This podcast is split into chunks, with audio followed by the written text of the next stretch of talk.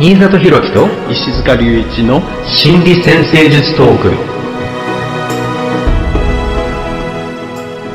このポッドキャストでは先生科の皆さんに役立つ内容をざっくばらんにお話ししていきます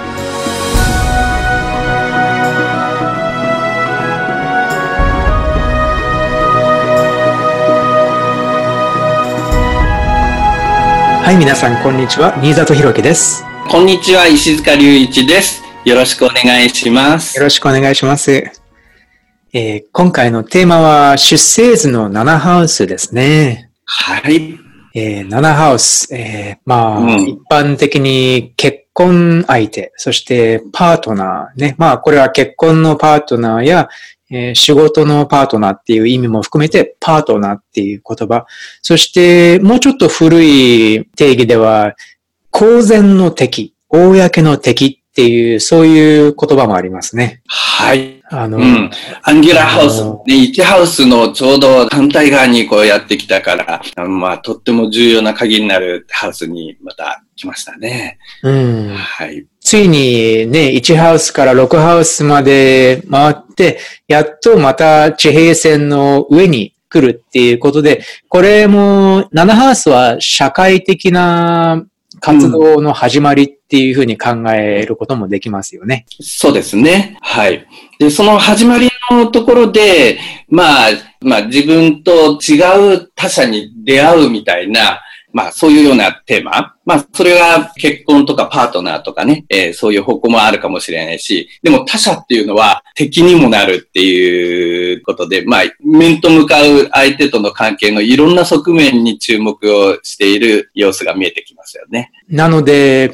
7ハウスにやっぱり天体があったりすると、その人間関係の領域、時には結婚、または時には仕事におけるパートナー関係、または、えー公然の敵、つまり、もしかしたら誰かを相手にする。これは、もしかしたら本当に勝負の世界っていうことなのかもしれないし、または同じ会社の中でもライバルみたいな存在がいるのかもしれないし、でなかったら商売敵なのかもしれないしっていうふうに、いろいろな関係があると思うんですけれども、それも全部7ハウスに入っているみたいですね。はい。だから、あの、まあ、言葉だけに注目して考えてみると、パートナーシップとかね、それは、まあ、平和、調和を目指すようなね、ところもあるけど、でも、えー一方、こう、敵との対面みたいなね、ところで、あの、どっちをね、こう、打ち負かすかみたいな、そういうようなイメージも、あの、同時に、えー、7ハウスでね、えー扱うっていうことになるので、えーまあ、その部分、言葉だけで考えていると、何が焦点になっているのかなっていうのが見えてきにくくなってしまう側面もありますよね。やっぱりどちらにしても相手と向かい合う関係っていうのがありますもんね。あの、これがたとえ勝負をしなければいけない相手でもあっても、または、えーこう、パートナーとしての関係であっても。ロバート・ハンドがよく話していることなんですけれども、彼の、あの、よく話す持論っていうのに、ハウスとサインを完全に一緒のものだと考えてはいけないっていうのがあるんですけど、えーはい。ここで特に顕著なのは、天秤座っていうのは基本的に相手との調和を求める平和的なサインだっていうふうに考えていいと思うんですけれども、だね、だから相手にできれば相手に喜んでほしい、相手と、えーいい関係を築きたいっていう、そういう欲求であって、そういうエネルギーであって、だから天秤座そのものが、例えばボクシングの、あのね、激しい、あの、相手と殴り合うような相手とか、または、まあ、例えば、将棋とかチェスとかのプロの勝負の世界で、えー相手となんか雌雄を決するみたいな、そういう激しい敵対関係とかっていうのはな、あんまり天秤座そのものの中にはないんだけれども、でも、7ハウスっていう領域では、そういう関係も含めて、えー7ハウスって呼ぶっていうようなお話を聞いたことがあります。ああ、なるほど。はい。まあ、ハウスとサインのこう意味の違いっていうところですよね。私は、まあ、どっちかっていうと、その、ハウスとサインの意味のその共通性みたいなところも、えー、しっかり認識をしておくと、広がっていく部分があると思うんですが、その意味の大きな違いである、その体験の現場っていうのと、ハウスがね、ハウスとしての体験の現場っていうのと、そのサインとしての、その、まあ、えー、表現の可能性っていう潜在性っていう潜在性とこう現場みたいな、えー、ところの違い、えー、そういうところは、あの、しっかり区別するといいかもしれないそうですね。まあ、よく言うのは、星座、サインは、えー、例えば、キャラクター、あの、映画とかに出てくるキャラクターであり、えー、それはつまり、そのキャラクターが持っている性格であり、欲求であったり、希望であったりするんだけれども、ハウスっていうのは、今おっしゃっていただいたように、経験の現場、つまり、その経験が起こる領域っていうことなので、そう考えてみると、えー天秤座のキャラクターとしての欲求と、また7ハウスっていう現場とは、なんか、あの、うまくマッチしているけれども、基本的には違うことを話しているんだっていうふうに考えると、ちょっと、あの、あの違いも捉えやすくなるかもしれないですね。そうですね。だから、象徴的な意味を考えるときには、結構、その、同じような発想っていうのかな、を適用できるところがあるけど、でも私は、あの、ハウスを考えるときに、ハウスって結局、こう、体験の現場なので、その一つのハウスの、その、えテーマだけではなくって、えっ、ー、と、実際にそのハウスにかかっているサインとかアスペクトとか、そう、その、えっと、ハウスのナチュラルルーラーとかね、その、えー、ナチュラルサインの影響とか、そういういろんな影響が実際に混ざる場みたいな感じのイメージも持っているんですよね。うん、そうすると、その実際の混ざる場と、えー、まあ、そのサインの可能性っていうところでは、その、まあ、サインの方は、ある意味、こう、純粋な可能性のところを語りやすいので、あの、まあ、その、サインの、あの、次元の中でも、えー、まあ、混ざっていく要素っていうのは、まあね、えー、考えられるわけだけど、えー、体験の現場でなくて多分心理的な部分で混ざっていくみたいな感じのニュアンスになるので、うそういう違いが出てくるんじゃないかなって気がするんですよね。うん、はい。心理的なあの意味で7ハウスって、うん、7ハウスという領域について考えるのもすごく面白いと思うんですけれども、はい、えー、まず、自分に対する、えー、自他っていう言葉がありますけど、あの自分に対する他人、えー、自に対する他っていう認識が、はい、おそらく初めてはっきりと起こる場所なのかなって考えたりするんですけれども、っていうのは、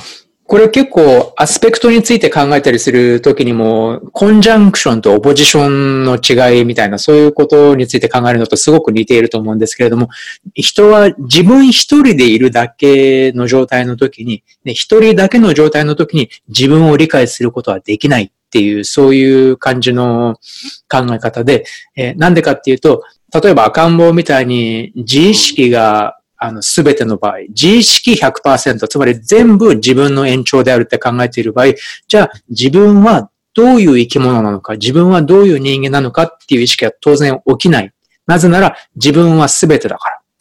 で、それが自分のことを外から見て、自分がどういう人なのか、どういう長所があって短所があるのかとか、そういうことを理解するためには、自分ではないものの視点が必要になる。これがオポジションっていう、つまり円を2で割るっていう、そういう意味合いのアスペクトの意味があって、だからティル先生はよく、まあこれティル先生だけじゃなくて結構先生術の世界ではオポジション関係について、えー、アウェアネス、つまり相手を認識するっていう、そういうなんかあの意味合いで使うことが多いと思うんですけれども、だからこの1ハウス対7ハウスっていうのがまさしく人、他の人の存在を認識して、で、そこから初めて自分のことを認識することができる。人との関係を通じて初めて自分の資質について知ることができるっていう、そういうことなんだとあの考えているんです。はい。まあ、ちょうど、あの、鏡を見ないと自分の顔が見えてこないみたいなものじゃないですね。うん、はい。だから、あの、鏡がなければ自分が今どんな表情をしているのかとかね、そういうのがこう、外からどう見えるのかっていうのは見えないわけですよね。結構よく言われる言葉だと思うんですけれど、人間関係っていうのは、えー、自分を表す鏡なんだっていうような言い回しが結構あると思うんですけれども、つまり、えー、自分の現在の人生における、えー、結婚相手との人間関係、パートナーとの関係、えー、あの周りの人たちとの関係っていうのは少なからず自分自身を反映している。自分という人間を反映してくれているっていう、そういう考え方は結構ありますよね。そう、鏡を見せてくれる存在っていうことですよね。うん、だから、自分がどんな表現をしているのか、照らし返してくれるっていう。はい。これが心理学では、まあ、いくつかありますけど、投影っていう言葉がよく使われますよね。プロジェクションで。投影。はい。で、これは、まあ、このまあ、防衛機能の一つとして考えると、自分の性質を、例えば自分の嫌いな性質を他の人の中に見出して、で、他の人に嫌な感情を覚える。そうしたら、もしだから自分が何とも言えず苦手だったり嫌いな人だったりした場合、その人は実は自分に鏡を見せてくれている貴重な存在であるっていう、そういう考え方がありますね。はい。だから、自分の内面にあるものを外側にね、えー、まあ、見るっていうことですよね。そう、はい。自分がまだ受け入れていない部分っていうのを見せてくれている相手なんだっていうこと。それはつまり、それを自分の中に認識するチャンスでもあるかもしれないし、または、その自分で拒絶している自分の中のそういう部分を逆に受け入れてあげるチャンスなのかもしれない。はい。だから、まあ、その自分で拒絶しているものもあれば、強く偏って気に入っているものとかね、そういうものもこう、投影するかもしれないし、でも、その偏った状態を、えー、もしかしたら自覚をしていないかもしれないですし、で、そういうのが他人とのその関係の中で、他の人をこういろいろ見ていく中で自覚するきっかけが出てくるわけですよね。うん、で、結構、まあ、わかりやすい象徴は、アセンダントのサインとディセンダントのサインは必ず180度の関係だから、やっぱり180度の関係であるだけの、まあ似ている点と、えー、違う面っていうのがはっきりしているっていうのが多いんですよね。はい。これは面白いですよね。だから180度のそのサインの共通点と違う部分っていうのを整理していくと、その両方の反応の中でこう割れてくるものが見えてくるかもしれないですよね。うんあの結構そういう相違点がはっきりしているサインもあって、ほら、リズ・グリーンなんかは、あの、なんかそういう人間関係について書いた本で、本当は、こういうふうに180度の相対している関係のサインっていうのは、一つのサインなんだっていうふうに言い切ってまでいますからね。おー。一つのサインの両極なんだっていう。つまり彼彼女は、この反対同士のサインを一括りで考えているっていうことなんですね。はい。ああ、面白いですね。うん、だからそういうのもあの考えていくと、やっぱりこの1ハウスと7ハウスの関係性っていうのは、自分と相入れないっていうわけじゃなくて、逆に人間関係、相手を見る、他の人たちを見て学ぶことを通じて、より自己認識っていうのが豊かになってくるっていうことなんじゃないかなって思います。より完全な自己認識に近づけるんじゃないかなっていうことだと思うんです。はい。だから、あの、そういう面でも、この1ハウス、7ハウスっていうオポジションっていうところは、その、すべてのこう対抗の、その、基本になるテーマみたいなのが考えられるわけですよね。すべての何の基本っておっしゃいました？対抗です。対抗、なるほど、なるほど。例えば、3ハウス、9ハウスとか、うん、あの、10ハウス、4ハウスっっていうのは、あの、それぞれ、あの、まあ、独特なテーマを持ちながらも、このオポジションの1ハウス、7ハウスの、こう、えー、関係のようなテーマもそこで、えー、持っている。やっぱりありますよね。共通テーマっていうのがありますよね。で、まあ、やっぱり7ハウスの中の天体が受けている緊張、または7ハウスの支配性が緊張下にある場合、ね、他の天体から緊張を受けている場合に、じゃあ、こういう人との関係、そして人との関係を通じて自分をもっと受け入れていく、自己認識を豊かにしていくっていう、そういう経験の中で、やっぱり起こり得る緊張であったり、障害であったり、試練であったりっていう、そういうものを示唆しているのかなっていうことを考えたりするんですけれども、えー、だから、なんか、まあ、よくあるのは、そういう7ハウスの緊張っていうのは、じゃあ、7ハウスに緊張がいっぱいあるから人間関係がうまくいかないってことなんですかっていう、そういう質問になっちゃうと思うんですけれども、うん、そう、そうじゃなくて、多分、人間関係に緊張をもたらす要素っていうのがあったんでしょうね。で、それはまあ、ここまででも結構4ハウスの時とかにもお話ししているかもしれないけれども、あの、それは両親の関係性っていうのが、まあ、4ハウスと7ハウスの90度の関係っていうのもよくね、ティル式の先生術では教わる内容ですけれども、やっぱり両親の間の関係性っていうのが自分の成人後の人間関係のモデルになっているっていうこともあるし、また自分と両親の関係性もまた、えー、その成人、大人になってからの、えー、親密な関係のモデルになっているっていうのもありますから。だから、やっぱりそういう幼少期の過程で存在していた緊張とか、えー、まあ、人間関係が不機能状態であった場合っていうのは、やっぱり必ず7ハウスっていう領域、つまり自分自身の大人としての自分自身の関係っていうのにも少なからず影響をもたらす。だから、そういうことを、そういう現実を反映しているんじゃないかなって思うんです。えー、こういう7ハウスの中にある緊張は。そうですよね。あの、えっ、ー、と、この1ハウス7ハウスっていうのはちょうど地平線なので、まあ象徴としてはちょうど地球の上っていうようなイメージがありますよね。それは今、あの、ここで、その、えー、いろんな物事を体験している、その、まさにその体験の現場みたいな感じのイメージがあるんですが、10ハウス、4ハウス、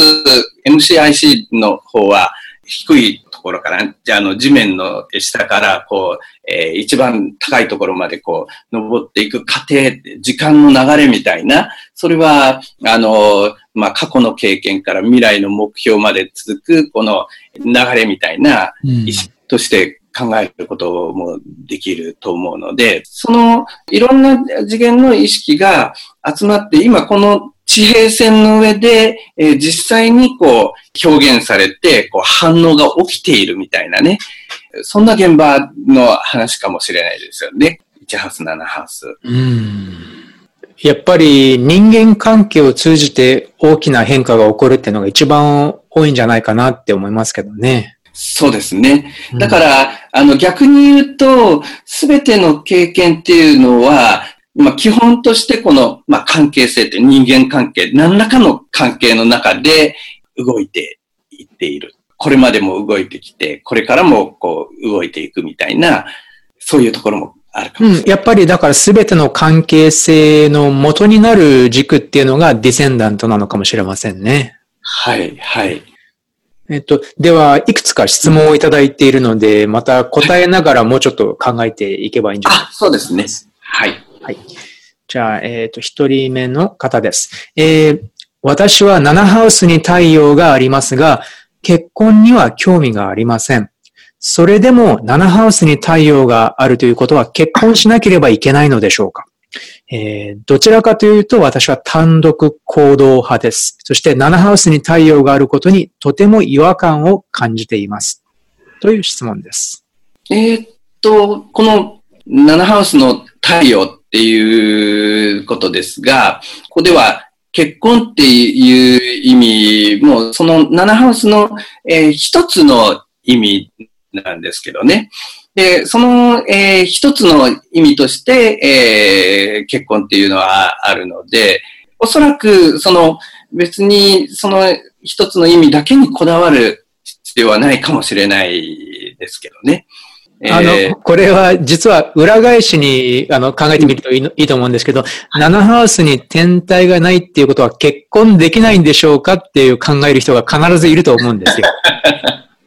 だから、そういう時にいい、あの、返し方っていうのかちょっと考えてみたんですけど、じゃあ、はい、10ハウスに天体がなかったら仕事をしなくても暮らしていけるんですか？とか、なんか、そういうことになっちゃうから。だから、はい、うん、あの、そういうことじゃないんですよね。そうですね。だから、その天体配置が、えー、あれば、そのテーマをやらなきゃいけないっていうことではないと。で、あのー、えっと、まあ、これは、まあ、先生術をこう、えー、利用していくときに行うという工夫だと思うんですけど、えー、私はこの、特に自分自身のね、特徴とか方向性を整理してね、えー、より効果的にどうで表現していったらいいかなっていうことを考えるときに、えー、象徴はたくさんの意味になるんだけど、そのたくさんの意味の中の特定の意味だけをこう最初にね、取り上げて、で、それについてこう考えすぎない方がいいなっていうふうに思っていて、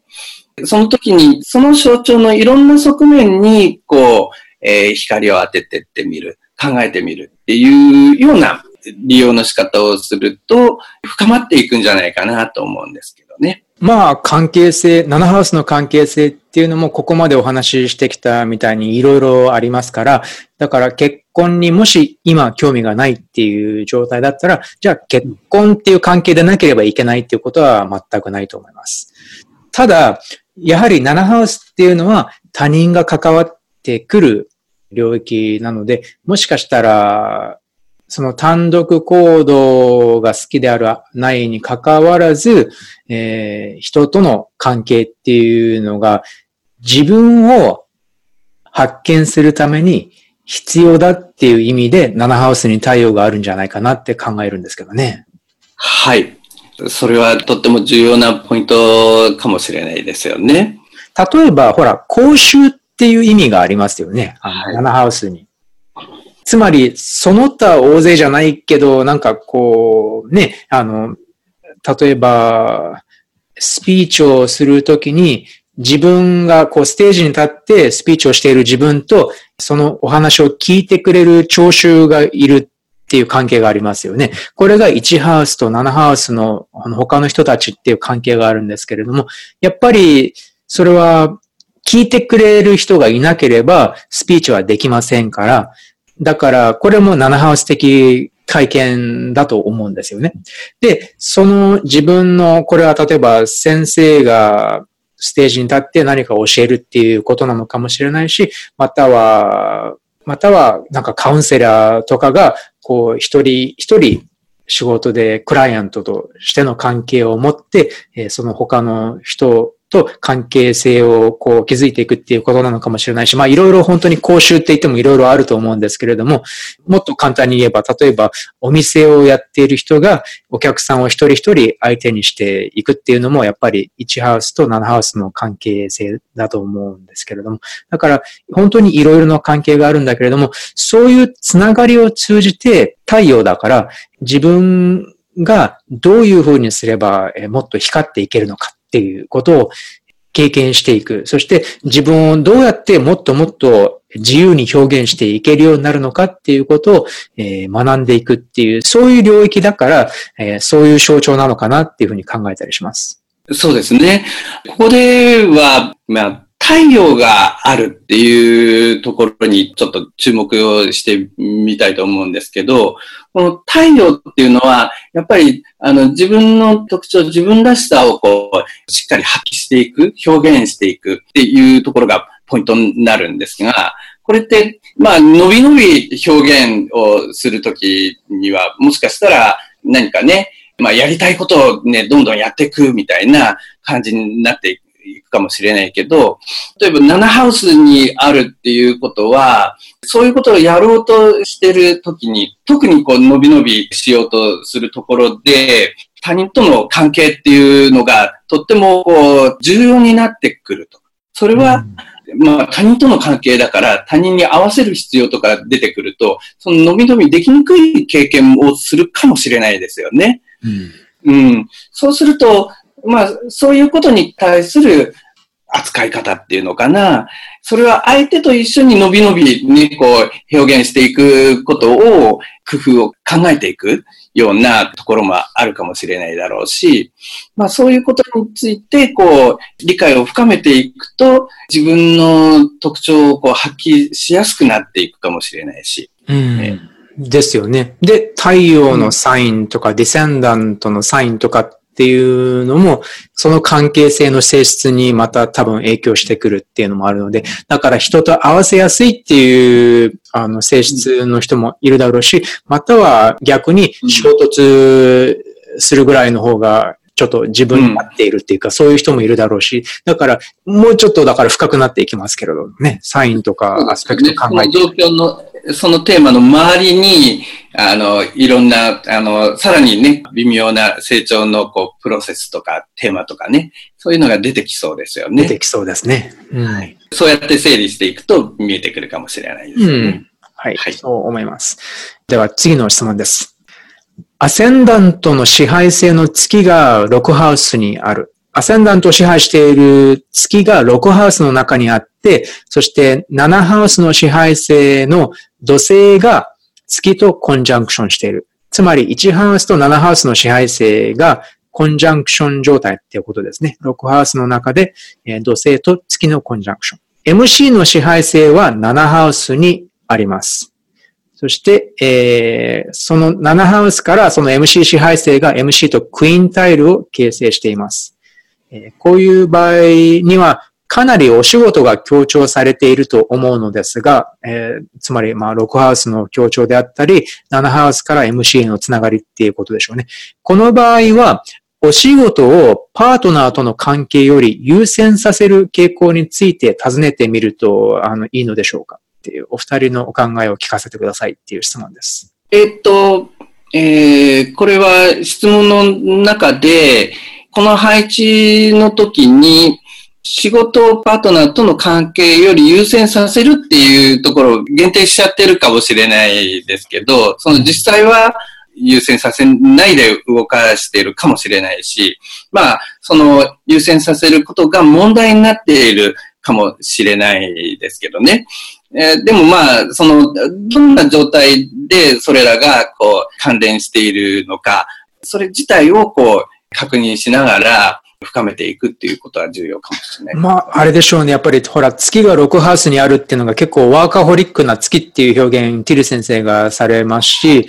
で、まあ、土星とさらにコンジャンクションっていうのもあるから、あの、こういうふうに、ある程度、えー、限定的に捉えるっていうのは、まあ、なんか結構分析の方向性としては割と面白いんじゃないかと思うし、そういうことについてそういう傾向がありますかっていうふうに質問してみるのも面白い答えが返ってくるんじゃないかと思うんですけれども、ほら、6ハウスが7ハウスの12ハウス的関係ですよねっていうお話をこの間しましたよね。はい。だからもしかしたらそういうふうになってるんですかって聞いてみるのは、まあ、あの、面白い方向性だと思います。実際にもしそういう傾向があって、あ、本当にもう忙しくて、ろくに結婚相手の顔も見れないんですよとか、なんかそういう感じの、またはろくに彼氏彼女との時間が作れないんですよとか、そういう状態になっているんだったら、じゃあ、あの、どういうふうにもうちょっとバランスを良くしていきましょうかっていうカウンセリングの会話になっていくので、だから、まあ、面白いと思いますよ。はい。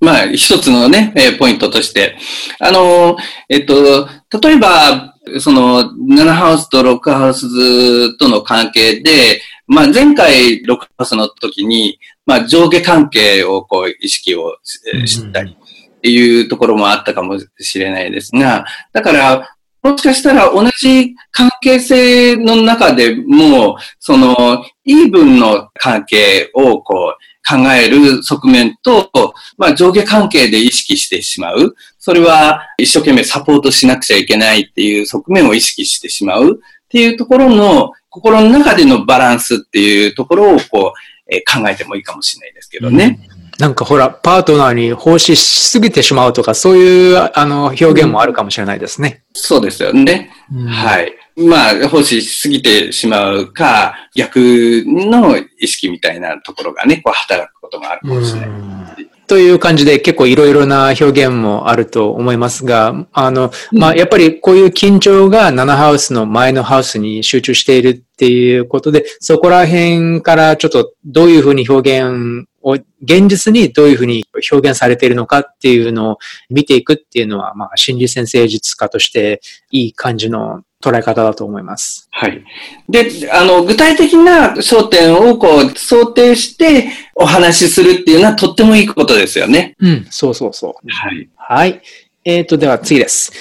7ハウスの天体というのは、自分の中の欠けているもの、欠落しているものをパートナーによって埋めようとする傾向を表しているのでしょうか？うん、7ハウスの天体は自分の中の欠落したものをパートナーによって埋めようとする傾向を表しているのでしょうか？その欠落感がパートナーへの投影となったり、またはパートナーとの関係を通じてその資質を獲得していったりするようにも思います。ここまでは、これは、じゃあここまでちょっと最初の半分の質問ですね。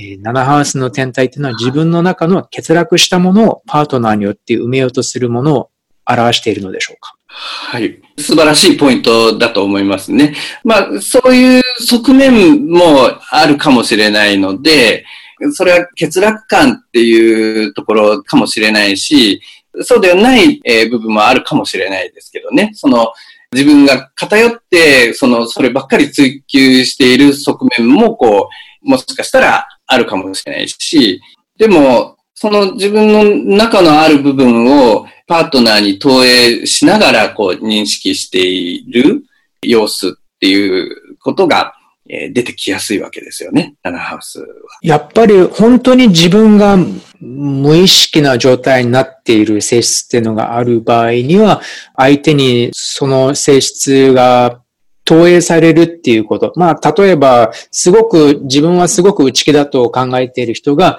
えー、ものすごく外交的な人を見たときに、あ、すごい外交的な人だなっっていう、私とは全然違うなっていうふうに感じるっていうのが、この欠落感と投影っていう関係性だと思うんですけれども、でも、もしこれが仮に7ハウスに太陽とか火星とかっていうそういうなんか外交的な天体、または外交的なサインのエネルギーが集まっていたりする場合には、やっぱりそれは先生術の象徴としては自分の中にすでにある性質を他の人に見て、あ、素晴らしいなっていう感じることだということでしょうね。ということは、やっぱりその素晴らしいなって思う性質を自分も持っているからあ、もっとそういう風になりたいなって思うわけですもんね。だから、まあそ、そういうなんか動きっていうのも一つの可能性かなとは思います。そうですね。テーマとして持っていて、ほ、んで、そのパートナーなり関わる相手が、それに気がつくきっかけを与えてくれるっていうところもあるかもしれないですよね。うんうん、わかる、わかるな。あ、あのー、なんかちょっと自分の中で考えてみてるんですけれども、例えば、えっ、ー、と、私の場合は、7ハウスのカスプに乙女座があって、あと、インターセプションで天秤座が7ハウスに丸ごと入ってるんですけれども、で、天秤座にも2つ天体があるんですけれども、やっぱり結構、他の人たちを見て、人付き合いの上手な人とか、社交的な魅力っていうのを持ってる人たちとかっていうのを見ると、あの、やっぱり、ああ、素晴らしいなって思いますね。で、そういうのをなんか実際に見ると、またはなんかちょっと綺麗な言葉を使える人とかっていうのも素晴らしいなって思うんですけれども、あ、これはもしかしたら天秤座の彗星が7ハウスにあるからかな、なのかなとかって思うんですけど、だから、ほら、ティル先生の素敵な言い回しとかもすごいと思うし、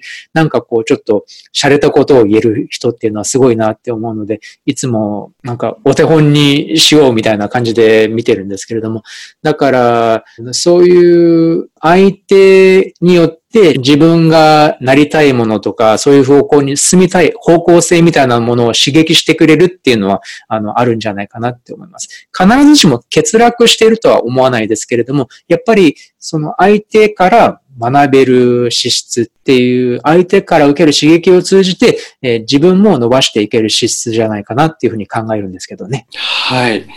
あの、その自分が持ってる資質を相手の特徴っていうかな、外から見えてくる特徴によってこう気がついていくっていうメカニズム。これは、例えば私はよくこれをイメージするときに、あの、車乗っててね、フロントガラス越しの景色っていうか、いろいろ見えてくるものを思い浮かべたりするんですけどね。で、例えば、すれ違う車が、まあみんながこう自分に向かってこうパッシングライトをね、やってくる様子が気になったと。で、最初は何か、今日はなんかイベントかなんかあってみんなそういうパッシングをするようなね、えー、あれがあるのかなとか思ったりするかもしれないじゃないですか。うん、なんか面白いことやってるなっていうふうに見えてくるかもしれないし、でも、そのうち自分とすれ違うとみんなパッシングをするんだっていうことに気がついて、で、さらにね、だんだん気がついてくると、ああ、自分がライトをつけっぱなしにしてたんだっていうね、その自分の行動に対してサインを送っててくれたんだっていうのをようやく気がつくみたいなね、ところもあるかもしれないですけどね。でも、最初はこう、他人の行動として見えてきたりとか、その、自分が他人を見てる景色の中にこう、見えてきたりするかもしれないですよね。だから、自分が全く無意識である場合に、相手への投影が起こるんだと思います。だから、この欠落感と投影っていうのは多分、対になっているんだと思うんですけど、ただね、この質問されている方が、あの、じゃあ7ハウスの天体は自分の欠けているものをパートナーによって埋めようとする傾向を表しているのかっ、あの、それは本質じゃないと思うんですよ。うん。どっちかっていうと、自分が全く無意識である場合、その資質に関して、7ハウスの天体の資質に関して全く無意識である場合、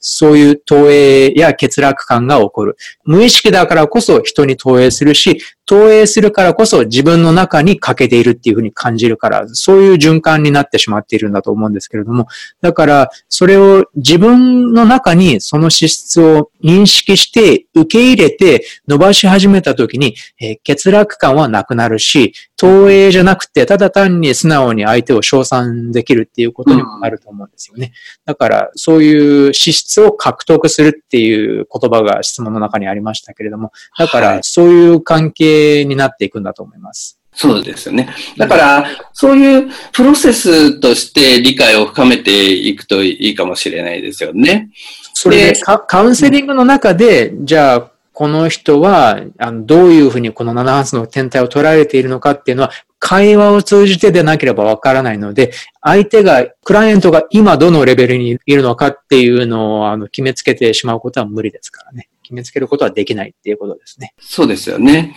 だから、この質問の最後の方には、そういう必要な経験を得たら関係が消滅してしまうこともあるかっていうところなんですが、まあ、その消滅してしまうっていうのもあるかもしれないですが、そうでなくて、自分の中に欠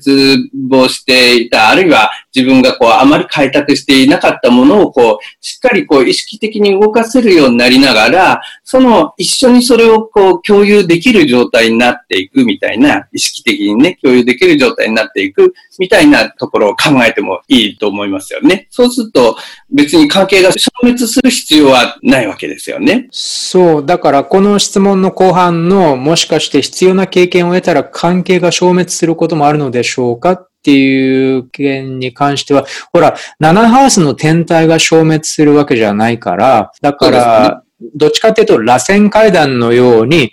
表現がだんだん進化していかなければいけないって思うんですよ。うん、で、その人間関係が結婚関係かもしれないし、パートナーシップかもしれないけれども、その人間関係が、その天体の進化した表現っていうのをちゃんと受け入れられる器があるんだったら、その人間関係も一緒に伸びていくと思うんですけどね。はい。あの逆に、例えば二人のパートナーがいて、で、一人の方向性がちょっと異なり始めて、で、一人がだんだん成長し始めて、でももう一人のパートナーがそういうことに興味がなかったりとか、または別の方向に成長していきたいと思っていたり、またはあまり成長に興味がなくて、むしろそのパートナーが自分一人で成長していくことをあまり心よく思わない場合とかね、そういう場合にはちょっと関係が崩れてしまうっていうこともあり得ると思います。そうですね。その、まあ、成長のこう、プロセスとして理解を深めると、まあ、いろんなね、バリエーションとして理解を深めると、えー、見えてきますよね。うん、と思います。はい。えっ、ー、と、では、最後の質問になります。はい。えー、7ハウスに天体がある場合と、えー、7ハウスの中に天体がある場合と、えー、他のハウスからディセンダント、7ハウスカスプへのアスペクトがある場合、この2つの場合の現れ方の違いはどんな感じですか ?7 ハウス内に天体がある場合と、他の場所からディセンダントにアスペクトを形成する天体の場合。はい。えー、まあ、ハウスに関してね、カスプに対する天体のアスペクトと、そのハウスの中にある天体っていう部分。あるいは、その方がね、ハウスのカスプの支配性の状態っていうのもね、えー、そのハウスの経験に、まあ、いろいろ影響があるわけですが、うん、まあ、それらのね、まあ、ニュアンスの違いみたいなところをね、いろいろ考えるヒントがあるとね、わかりやすくなっていくかもしれないですが、私は今これちょっと7ハウスの話なんですが、ちょっとわかりやすいので、10ハウスの話、それも仕事をどんな仕事をね、こう得るかみたいな、追求するかみたいなところを考えるときに10ハウスを考えますが、やはりその10ハウスの、えカスプにアスペクトしている天体、ジュハウスの中に入っている天体、あるいはジュハウスのサインの支配性の状態、うん、えー、それいろいろね、象徴として方向を示すわけですが、これいろんな方の話を伺ったりとかね、チャートを見たりしながらね、少しずつ感じているポイントなんですが、結構この MC のカスプへのアスペクトをしている天体っていうのは、何かその仕事、その方向に気づくきっかけみたいなもの、最初にね、触れる仕事みたいなものに関係しやすいなっていうふうに感じているんですね。あの、いつもいつもそうなわけじゃないけど、そういう傾向がありそうな感じがするんですよね。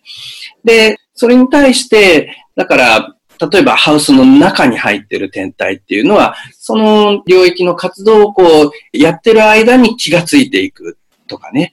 だんだんカスプのサインの支配性っていうのは、だんだんとそのカスプのサインのテーマの自覚が深まってくると、意識的にこう追求していくような感じになるので、だから、えー、そうすると、やっぱり最初、えー、そのハウスに無自覚なところから、まずはそのハウスの意識が起動する。ある意味、そのハウスの体験の扉を開くような感じのイメージかなと、カスプ、えー、アスペクトする天体。そんな感じがするので、で、例えばそれをじゃあ、ディセンダントで考えれば、えー、対人関係に関してのテーマに、こう、意識がポンと切り替わるきっかけになるような出来事。それは、まあ、なんか、出会いに関係するかもしれないし、あるいは、例えば、あの、対人関係の問題が、こう、勃発するきっかけみたいなものになってきやすいのかもしれないし、えー、そんな風にちょっとイメージをしてみているんですが。いや、特に軸っていうのが重要だと思うんですけど、だから、あの、その他のハウスはどうかわからないけど、でも MC 軸とかアセンダント、ディセンダント軸っていうのはものすごく重要だと思うんで、やっぱりこの軸へのアスペクトを取る天体っていうのは、やはりそれだけの人間関係ならディセンダントなら人間関係の場合には、やっぱりものすごく重要な示唆を含んでいるような気がしますね。そうですね。その、その他のハウスは、まあ、ハウスの計算方法によってもね。そうそう、違っちゃうから。うん。だから、あの、あんまりこう、えー、焦点のはっきりした境目っていう感じではないですけど、でも、アングルのね、アセンダント、ディセンダント、MCIC は、もう明確な、こう、焦点定まったポイントになってるので、うん余計そのアスペクトがね、えー効果的に働きやっぱり特にコンジャンクションはものすごく強力だという感じがしますけどね。はい。なるほど。まさしくだから何かこうね、関係性の始まりかもしれないし、関係性そのものの雰囲気かもしれないし、だからなんかいろいろ重要なあの示唆があるような気がします。なので、そうですね、現れ方の違いっていうのについて、うん、そうですね。やっぱり軸を優先しちゃってもいいんじゃないかって思うぐらい重要だと思うんですけど、で、7ハウスの中の天体は、その関係性を通じて、ね、軸が、軸や軸へのアスペクトが象徴している関係性を通じて成長させていくべき、表現させていくべき性質なのかなとかいうふうに考えているので、だから、もしかしたら軸優先っていうのがいいんじゃないかっていうふうになんかちょっとお話ししてて思いました。はい。だから、まあ、ある意味、そこに関わってくると、まあ、その関係性っていうテーマ全体に、こう、強力にこう影響を与えそうですよね。少なくとも MC 軸と仕事について考えるときには私は必ず MC 軸への接触を優先しているので、やっぱり、あの、それを人間関係の軸に、こう、こうちょっと反映させてみると、やっぱりそうなんじゃないかなっていうふうに今お話ししてて思いました。はい。それで、だからハウスの中に入ってる天体っていうのは、その領域の体験をこう深めていくと、その中で気づきが起こったりとかね、そのえ経験の中にそういう側面があるなっていうふうに認識していくような感じかもしれないですよね。あの、あと、ゴークランゾーンってありますよね。はい軸の近くにいる天体が、えー人格の表現の、